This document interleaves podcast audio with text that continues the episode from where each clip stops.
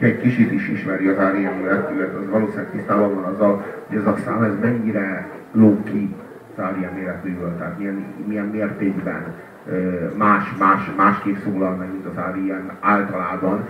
Na, egyébként, amikor először ezt a számot hallottam egymás után, valami 12-szer vagy 16-szor, vagy az Isten tudja hányszor kellett meghallgatnom a számot ahhoz, hogy így föl tudjak dolgozni az élményt, és tovább tudjak lépni rajta.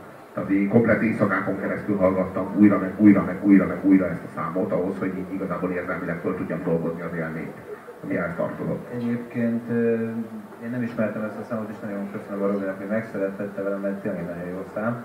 Gondolkozom, hogy eláruljam meg, hogy én azt olvastam az interneten, hogy ez még akkor íródott, amikor még nem volt szó a távozásról, mert csak a később a koncertturnén adódott, és ez nem is erről szól de természetesen ezt a Robinak elmondani, úgyhogy én úgy döntöttem... Köszönöm, hogy elhallgattad. Igen. Úgy döntöttem, hogy ráadásul én nekem is jobb... Én köszönöm, én köszönöm meg, én, én nekem is jobb és, és nagyobb élmény jobb, így jobb, jobb, jobb. hallgatni a számot, hogy ez arról szól.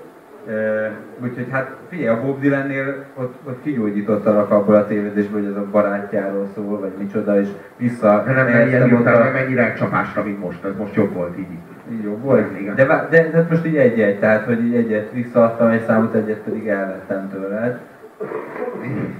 Én végül is ugyanúgy érzem magam, igen. A, a kedvenc Bob Dylan számodat megkaptad a kedvenc Arian számodért. De minden esetre ez akkor is brilliáns, hogyha egyébként nem, az, nem a távozásról szól. Hát a New York városáról szól. Egyébként mindenki a Living New York című száma szól az R.E.M.-nek a New Yorkból való távozásról. Ezt összetévesztettem.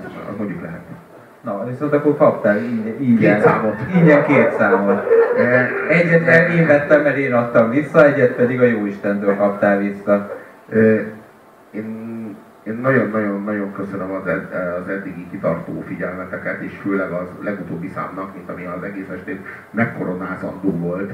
A, a, a jelenlétetek az igazából értelmet adott, hiszen a táboruknak a hiánya az legyen már igazából az, a, ami már így igazából nem fog tudni beszámítani pedig semmit. Tehát, hogy igazából akik nem voltak, itt, nem hallották. Nem hallották meg! Ez a korján. A, szólt az a zene, de olyan messzire mentek el, hogy már nem jutott el hozzájuk, de aki itt volt. Annak, annak a szívébe, lelkébe bele ivódott a melódia. Az a drága, drága, drága muzsika, az a drága muzsika, az a drága szíve, szívedbe be, belehatolt. Nem, nem távozik soha.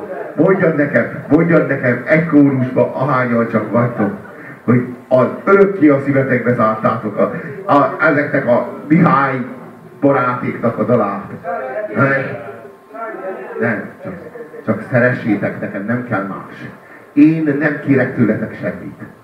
Olyan nagy a szívem, hogy belefértek De, a, de a, zárjátok a szívetekbe őket, mert őket igazából csak azért mutogatom, hogy ők is a testvéreink. Nem csak én, nem csak én vagyok, ők is itt vannak velünk, mint nagyon sokan, drága, drága testvéreink. Ne, nem ügyeskedj, úgy maradsz ez a lehúzós felnőttek dumája. El tudjátok képzelni, a Robi így marad? Én igen, egyébként igen. Na drága testvéreim, elbocsátalak titeket, itt van a muzsika, vigyétek szerte szép, adjátok tovább, szerte minden az embereknek.